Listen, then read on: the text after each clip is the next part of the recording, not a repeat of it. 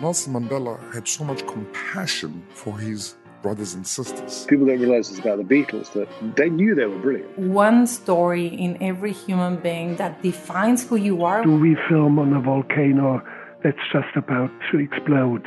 I mean, I think there's something about chaos, right? It either either you run from it or you run towards it. And for me, there was really this instance of wanting to run towards it. So our guest today on Great Minds is Horace Panter. And uh, I've been lucky enough to have seen Horace play on stage as a founding member of the Specials and and has been uh, an incredible performer and is now in an ongoing chapter uh, doing incredible work in the art space, which we're going to talk on also. So, Horace, thanks for being here. Yes, nice to be here. Great. So, Horace, I, I, I want to talk about early days and, you know, go back to Lanchester Polytechnic and talk about uh, that time period. But I'd love to start with General Public, a band oh. that you were in with uh, Dave Wakeling and someone I knew also uh, who left us last year, Ranking Roger. Mm. Yeah, General Public was great fun. I, I really enjoyed it.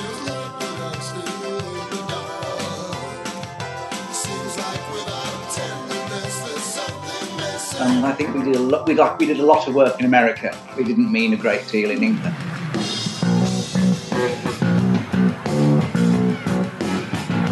Because the English beat were this close, you know, in like 1983 to, to breaking it in the States. And then the band split. Um, and Dave and Roger went off to General Public. And then um, David Steele and Andy Cox just sort of bided their time and um, there was always this kind of rivalry between sort of uh, Wakeling and, and, and Steele, I think. Um, but, but, yeah, General Public was a, was a lot of fun, a lot of fun. And Ranking Roger, was just an incredible performer. Yeah, he um, he he kind of like never did a day. He never had a real job ever. He was like sort of sixteen, I think, when he joined the Beat, like fresh out of school, and um, and and um, yeah, music was obviously his, his, his life. But yeah, as a performer, he was he, he was fantastic. Because I worked with him. It's I, have figured this. Uh, I've worked with Ranking Roger longer than I worked with Jerry Dammers. You know, because um, I worked um, I worked with Roger in General Public, which was like well, I joined sort of like '83 right through till '87, and then after General Public split up, I carried on working with Roger for his solo project, Radical Departure, and then that finished sort of like 88, 89. But then in 1990 and 91, um, we worked together again in Special Beat. So, you know, sort of, we, we go way back. Yeah. yeah. Amazing. And, uh, you know, the first time the English Beat came to the States, they played the Ritz. Now it's Webster Hall. Mm-hmm, mm-hmm. And Horace, I don't remember how, because this was literally 40 years ago. But I, was this General Public? Uh, this was the English Beat, the first time they came to America. And I was probably 15. I'm 56 now. And I interviewed Ranking Roger for our high school newspaper. Right. You know, these days you get in touch with the internet. Then we did, I don't know how it happened, but I know it did happen. And uh, then we reunited a couple years ago. They, his band, uh, The Beat, was playing in the Court Theater in Tring. Right. Right. And, and, we reunited backstage, and his son was in the band, and you know yeah, yeah. he he uh, it was a brilliant. And then sadly, he left us last year. Mm. Yes, it was. Mm. It was a real shock. I mean, he was the youngest of all of us. You know, it's got. It's really. It's really. It was really tragic. Yeah. I think every night when I come on stage and I'm wiping myself with a towel, all the sweat shows how hard you've worked, and you should be proud of that. You know that you still got it, you still got the energy, you still can. I knew from the age of 13 that I was going to be either a, a, musician or an actor. I knew I was going to be in the en- entertainment industry anyway, and um, it tend to uh, lead towards music, influenced by the kind of music what I was listening to at the time, which was a mix really. At first, it, you know, we started off with the calypso, what our parents, you know, brought over with them from the Caribbean. Then we started hearing reggae and Rasta music, which is very cultural and very rootsy and educational in its own way. teaching us about black history and stuff like that. Um, and then I got introduced to punk. I was like, wow, what's this? This is great. You know, this is, you know, different. And, and more. So that you ready to dance? But here come the musical thing. Keep it rocking and swing. So all you gotta do is keep on coming to me down, in the bone house until you go start rocking and swing the way down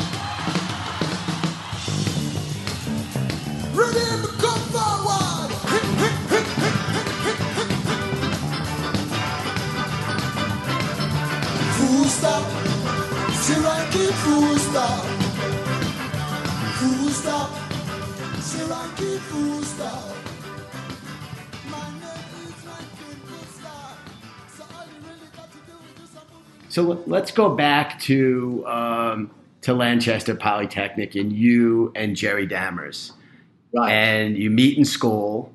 And tell us about that. Do you remember that first meeting, the first conversations? the first time I met him was like when his because I was the year above him. I started in '72. He started in '73. So '73, it's like, and there's all these new guys all sort of sitting around, looking sort of sheepish and like wondering, well, what do we do now? And I went over hit to to him. I remember him, and he was sitting by all these sort of paintings and drawings, and um, I tried to engage him in conversation about these paintings and drawings, and he wasn't very forthcoming and I, and um, I, I wondered why. And he looked up at me and says, "Well, they're not my drawings." so, so I, I, I, don't, I don't suppose he remembers that, but I do. Um, but then I, I remember him. He would um, he was looked very much like sort of Rod Stewart, like typical Rod Stewart, with like kind of mutton chop sideboard burns and sort of that sort of pineapple kind of hair. And um, he wasn't like a, a, a skinhead, but he wasn't a mod either but he wasn't like hippies like like we were. We were all long haired people. Um, and then he he he because I, I was in by then I was in the college band and he we used to rehearse in, in one of the rooms in the college. And a couple of times his sort of head would pop round the door and I, and I'd recognise him. Um, and so I didn't know that he played an instrument but but they obviously knew that that, that I did. And then um, he asked me and my, my drummer friend from the college band to, to play on some music that he had um, he, he had written. Because he he made um, he made cartoons um, animated um, stuff. And um, so we we spent an afternoon playing music with him trying to record this uh, this tune which was like the soundtrack to one of his um his his cartoons. So that was the first time that I'd, I'd played music with him which would have been in 1974 yeah possibly 74 possibly 75 and and that phenomenon then the birth of two tone records that was really in a way at odds with what was going on you know politically and socially at the time you guys were you know building Yeah. brid- bridges when not a lot of people were um, the bridges, as far as we're concerned, were, were already built. You know, I mean, it, it, it, it, for us, it was no big deal. I remember Dave Wakeling sat telling this story that some sort of journalist came up to him and, and said, "This is a great socio-political statement you're making, Dave, having you know this, this black drummer in the band." And, and and they looked round at this guy and said, "Well, he got the, the gig because he was a good drummer." The specials brought it all together. Instead of black and white bands on the same bill, there were black and white musicians in the same band. An informal collective of young musicians, keener on dancing than marching, but just as eager to reject a racist future. Here you had this whole generation of kids, black and white kids, who'd grown up side by side in schools and listening to each other's music. And I mean, Two Tone, as far as I'm concerned, was an experiment waiting to happen. we just wanted to make really good music that, and, and we liked reggae and we liked soul and it, and it was just sort of an extension of that soul music scene where you, you played with like-minded musicians irrespective of, of, of skin color. I think obviously i'm not i'm not decrying um, you know race problems in england in the 70s by any means but i think in terms of, of the specials you know music has always been like a, a binding you know or a, a unifying factor. Uh, the first uh, black guy, or the two first black people I ever spoke to in my life were Lynval Golding and um, our original drummer Silverton Hutchinson. Um, because I, I, was in art school, you know, black people didn't go to art school in the seventies, you know, um, I, and I came from a sort of a middle class, you know, grammar school background. You know, I, I think there were there was some a couple of Asian kids at college, but that was about it really. And you know, everybody who I ever sort of communicated with were were were, were, were white. So the, the first black people I ever spoke to were, were you know, and I, and that was when I was must have been like I was like 24, 25 years old. One would say that there was clearly a conspiracy against blacks in this country. Because in all parts of, of this country that you look, you're looking at Ladbroke Grove in London, or Brixton in London, or Moss Side in Manchester, or Handsworth in Birmingham. In all the parts that you look at, it's clear that the state, at top national level and certainly at local level, the state has moved to manipulate blacks in any way that it's wanted to. In this area, this used to be called in those days Brown Town, because a lot of black people had settled in this area. Uh, most of those people. When the special started, it was this. It, we we wanted to play a, a kind of a combination music of like white influences and black influences. So we some of this this kind of funky reggae and but then punk songs because we loved punk. I mean that's kind of the impetus I think for starting the band. So we did this, and then um, it was all very well, but it, it wasn't cohesive. It didn't sort of work together. We play a punk song, then we play a reggae song, then we play a punk song, then we play another reggae song. So it kind of there were like two different bands on stage, and it didn't really work. And then one day Jerry came along with this um, Prince of the with a Prince Buster album and says, "Okay, this is what we're going to do." And we we put this on, and it was ska. It's good to be wise when you're young. It made perfect sense. I think that was the big unifying factor because then we could play all our punk songs slower and our reggae songs faster, um, but they still had that danceability. Silverton, our original drummer, wasn't keen at all. Um, in fact, he quit. Um, but then Brad came along, and and and and then it, it started to work because he he his drumming he could play really good reggae, but he could play soul, and he could, but um, um, and it just became different. But it started to become the specials somehow. Um, and the first thing that Brad ever did with us, um, apart from some rehearsals, was record Gangsters.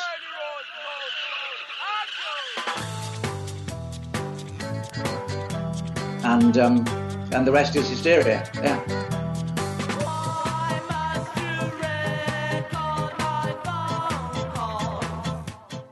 And talk about those early days of touring. You're all young kids. You're out on the road. Uh, you know, it must have been tremendously exciting. Yes, it was incredible. It was what I thought a, a pop group was, you know, going to be like when I was 12. And um, you know, I'd re- I'd read um, Journey Through America with the Rolling Stones by Robert Greenfield, and um, I was looking forward to all that debauchery and yes, it, it lived up to its expectation. Yeah. No, it, it, was it was incredible. It was incredibly exciting. You know, I, I discovered adrenaline. You know, well, I think we, I think I kind of, in, I, I discovered that a couple of years before, but, but this was, this was, an, this was like nothing. Uh, a specials performance was just total chaos, but utter joy. I don't know. I, I, haven't experienced anything like it since, to be. Bonsoir. Voici la retransmission du premier concert gratuit de la saison avec ce soir les Specials et Inner Circle. On a plus de 400 invités en studio et je suis sûr que l'ambiance va être jeune et dynamique. Alors, qu'est-ce qu'on pourrait dire des Specials?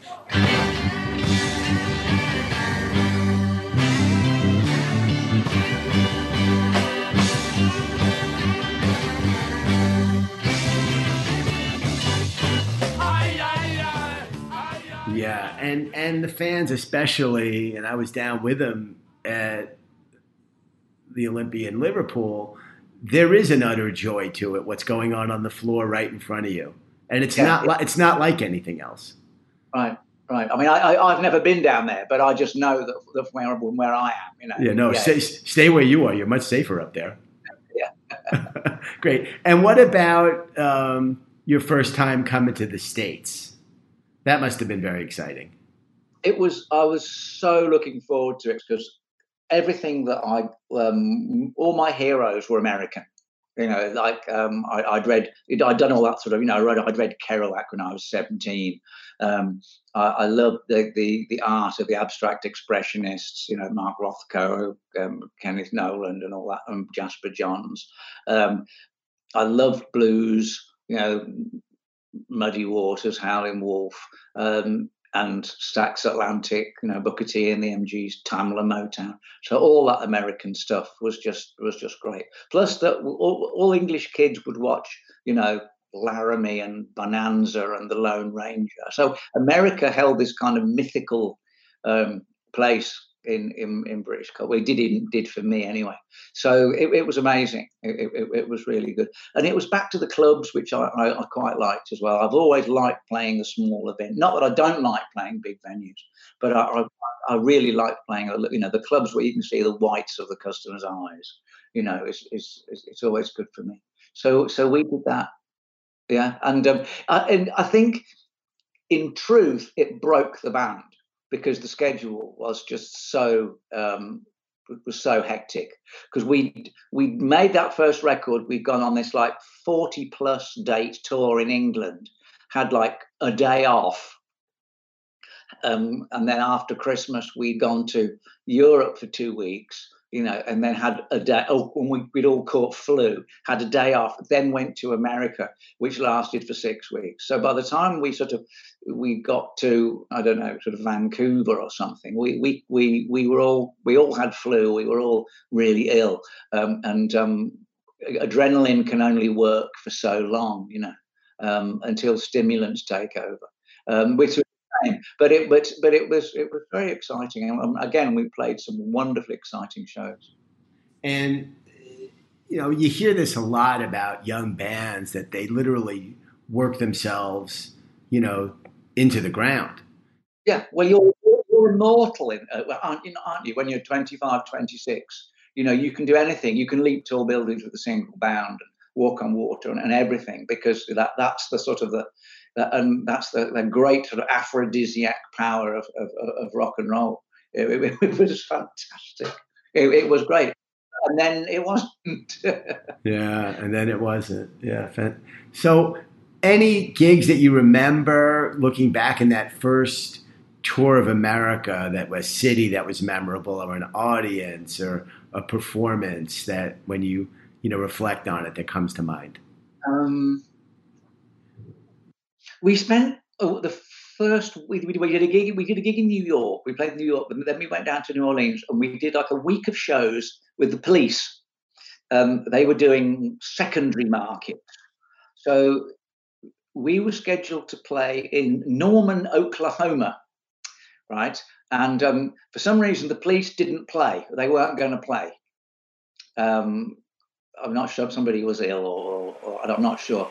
But it's like, well, beings we're here, we'll play instead. So it's like, ladies and gentlemen of Norman, Oklahoma, you're expecting the police, but now here's a band you've never heard of that don't play rock and roll from England called The Specials.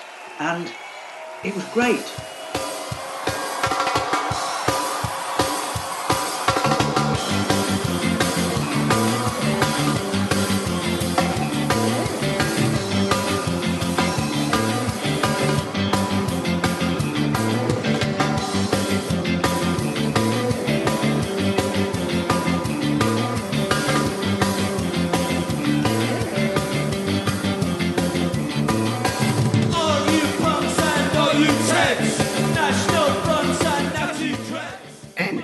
Much as any band I know, the bass and what you do drives an awful lot of the music. Well, yeah, well, that's the thing with, with reggae, isn't it? The the the um, reggae is kind of I, I always describe it as African drumming, but on Western instruments. You know, every you know, people used to come up to me and Brad and say, "Hey, you guys are such, such a great rhythm section," and I'm like, "Well, actually, it's it's the specials everyone's the rhythm section. You know what I mean? All those instruments all sort of gel together. But it's the bass that sort of holds the whole thing, that sort of like dictates the melody and holds the, the whole thing together. And credit where credit's due. It was Jerry Dammers who wrote the majority of those bass lines, bless him. You know, Yeah. I, I, I did a, did a few, and yeah, and I'm the guy who played them, but most of them were, were created by, by by him. You know, uh, all, all all due respect. Yeah, no, he uh, an amazing visionary, and and then in 1981, it all ends.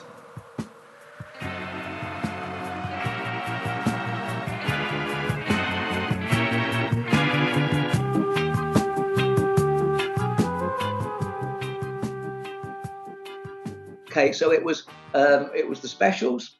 Then um, a couple of years not doing any music at all. Then I joined General Public, and I was in General Public from '83 through till mm, when did that split? '87, I think.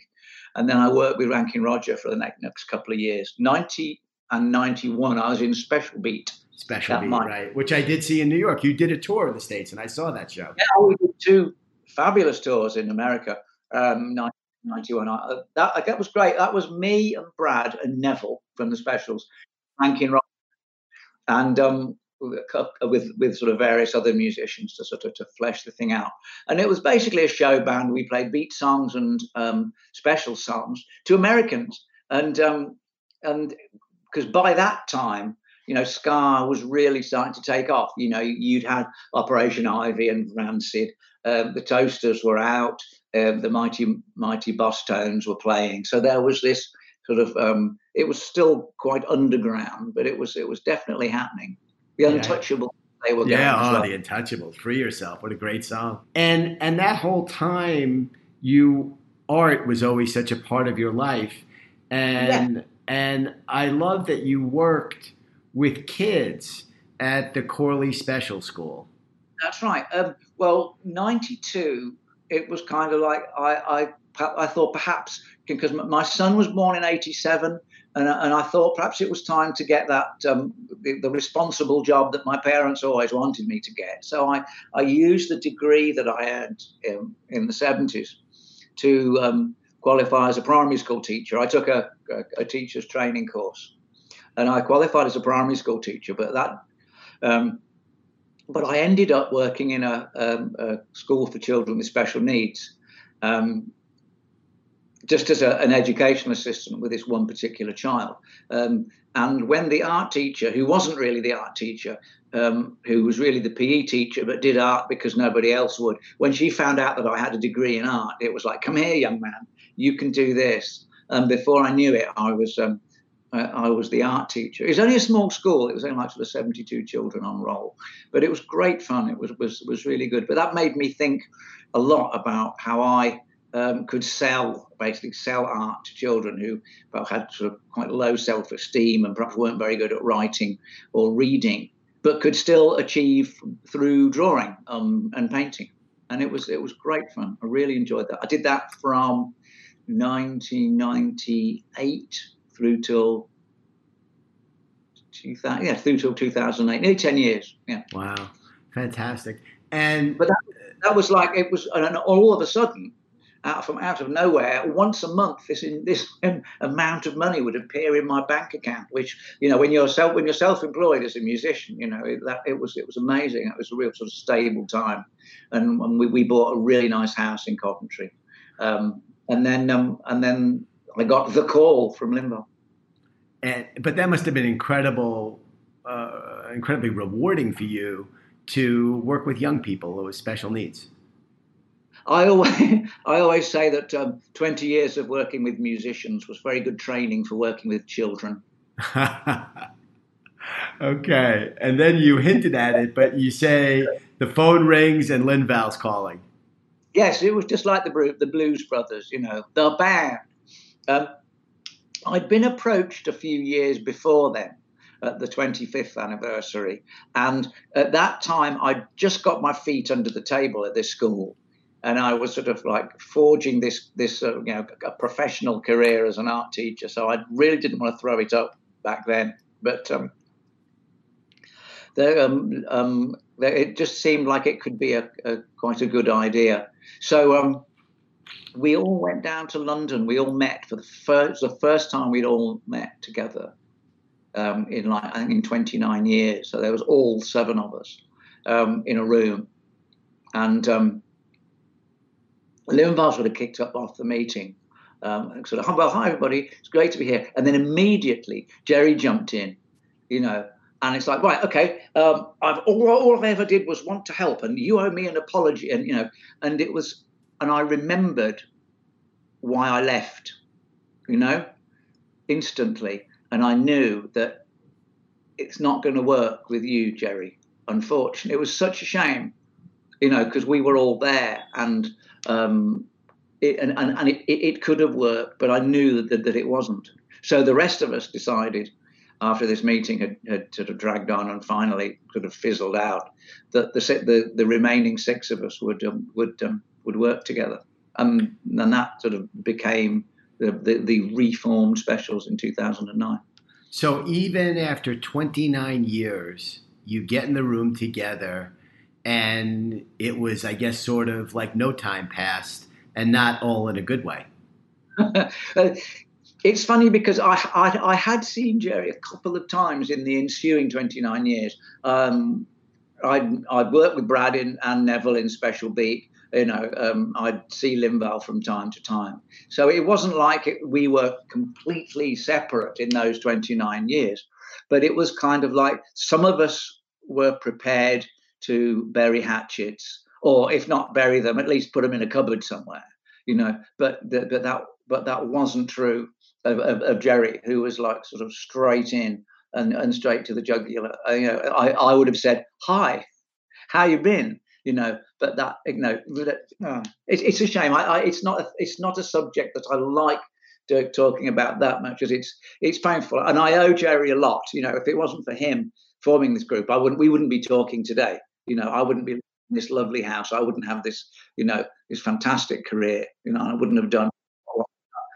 You you know, um, but way back in 2008, we were, you know, 30 years later, 30, you know, we, we'd all grown up since. I like to think we'd all grown up since um, 1981. Um, but, um, you know, so we were different people. Um, so to sort of to, to go back to to how it was back then was was not very, you know what I mean? It, it was it's, it's, a shame. Uh, it's it's not something that I'm that you know that I feel particularly proud of. But you have to, but you make choices, and so that was the choice that we made. And you go on the road for this incredible, incredible 30th anniversary tour. Yes, we um, we um, get the, the uh, services of um, Nikolai Nikolai Torp Larsen, who a Danish um, gentleman who's living in London, uh, session um, keyboard player, who's an amazing musician. So he he joins the band, and Jonathan Reed, who was a trumpet player in the Mark II, the Specials Mark IIs, he played trumpet, and his buddy Tim Smart played trombone. So we there we were, and um, yeah, it was it was amazing. You know, um, thirty years later, and you know, grown men cry. It was, it was a- yeah, I was one. I was one of them. Did Did you wonder when you first started to rehearse how quickly? it would all come back. And I'm guessing that it came back to you all pretty fast. It came back really easily. I mean, those songs are ingrained in my DNA.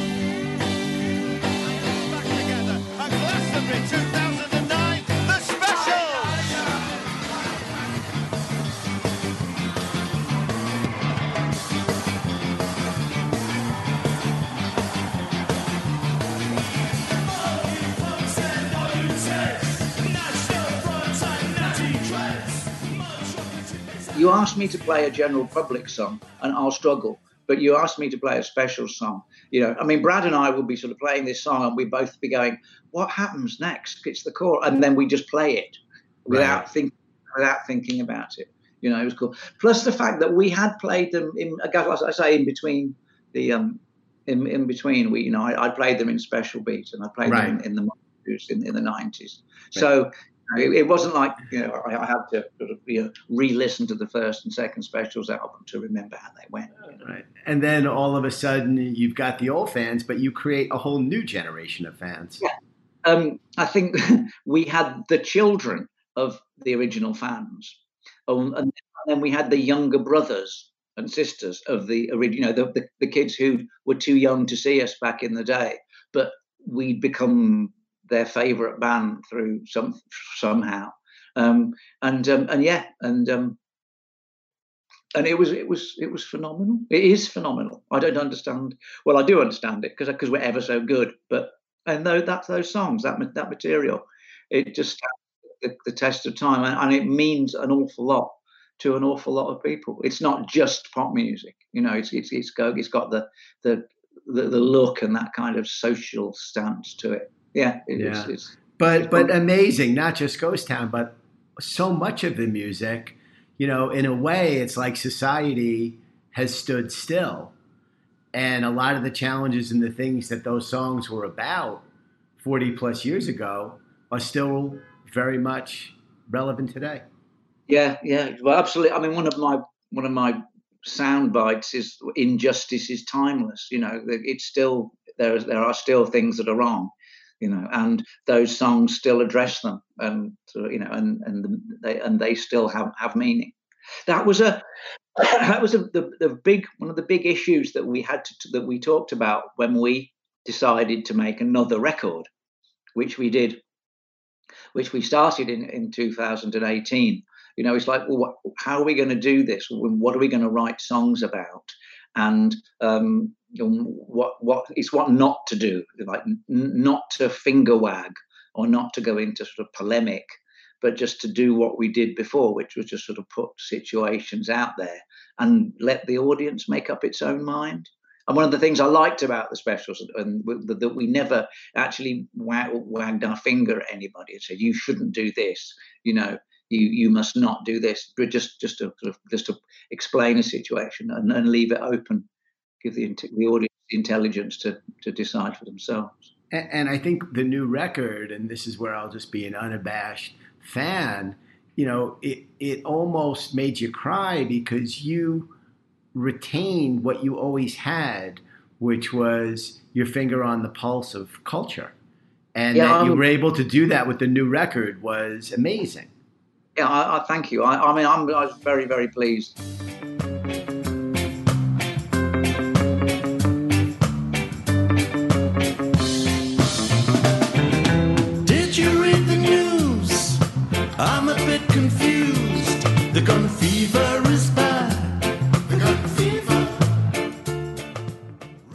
But it, you know, the, the, all the, all the signs were were were good, and the material was great. Was and I, you know, I'm really proud of all those songs on that. one.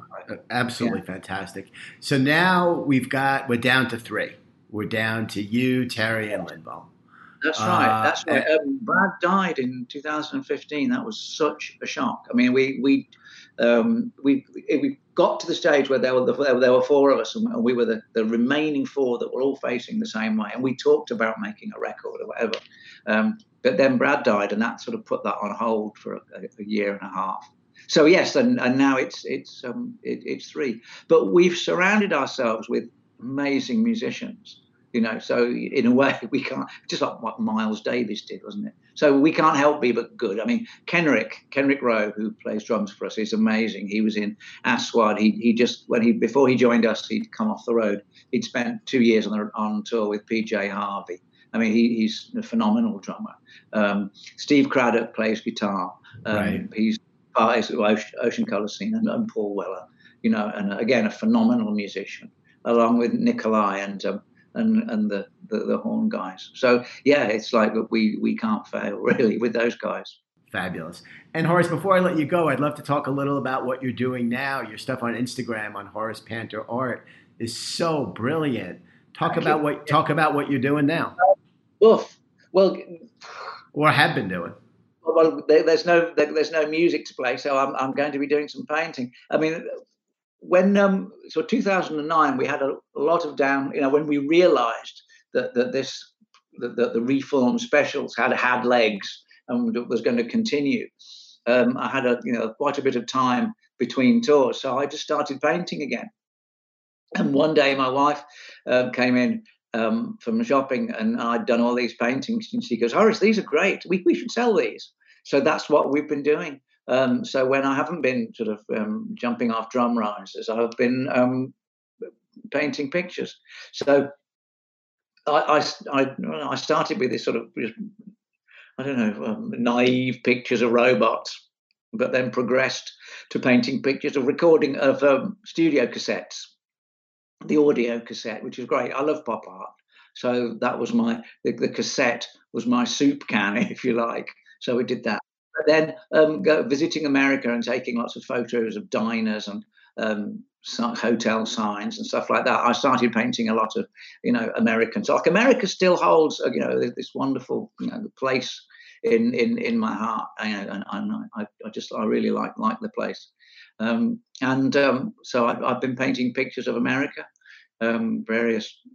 I don't know. I think my old cafes. A lot of people send me pictures no, there's a, um, some. I have some friends in Los Angeles. One of which is who's like her, her job seems to be to take photos of the, the, all the places that are being knocked down. Horace, you have to you know commemorate these these these places because they're they're not they're pulling them down. So all these old diners and stuff. So I, I, that's what I've been doing. Um, I trip to Japan uh, a couple of years ago, and, and I love those um, the vending machines that they have on the streets. So I, I really colourful, and they're full of all these bonkers drinks. So I just took lots of photos of them, and and I've um, I've done some paintings of them. So it's pop art. It's you know the, the elevation of the mundane, the things that you normally go past and not pay any attention to. I'll paint a picture of that and um, and make it beautiful. So yeah, that's that's what I'm doing. Uh, great. All right. Well, listen, this was uh, absolute joy to speak to you, and uh, um, I'm excited to hear you'll be back. So uh, hopefully there'll be. I'll come see you in the UK, but hopefully there'll be some US dates too. Okay, yeah. From your lips to God's ears, as they say, yes.